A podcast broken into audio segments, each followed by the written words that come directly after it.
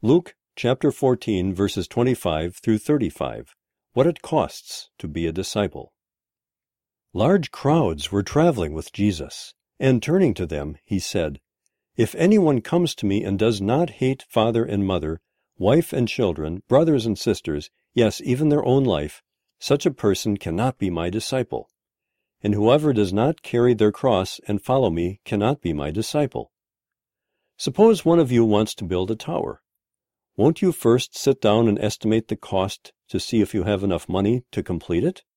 For if you lay the foundation and are not able to finish it, every one who sees it will ridicule you, saying, This person began to build and wasn't able to finish.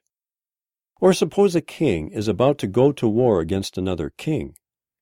Won't he first sit down and consider whether he is able with ten thousand men to oppose the one coming against him with twenty thousand? If he is not able, he will send a delegation while the other is still a long way off, and will ask for terms of peace. In the same way, those of you who do not give up everything you have cannot be my disciples. Salt is good, but if it loses its saltiness, how can it be made salty again?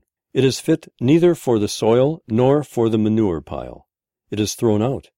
Whoever has ears to hear, let them hear.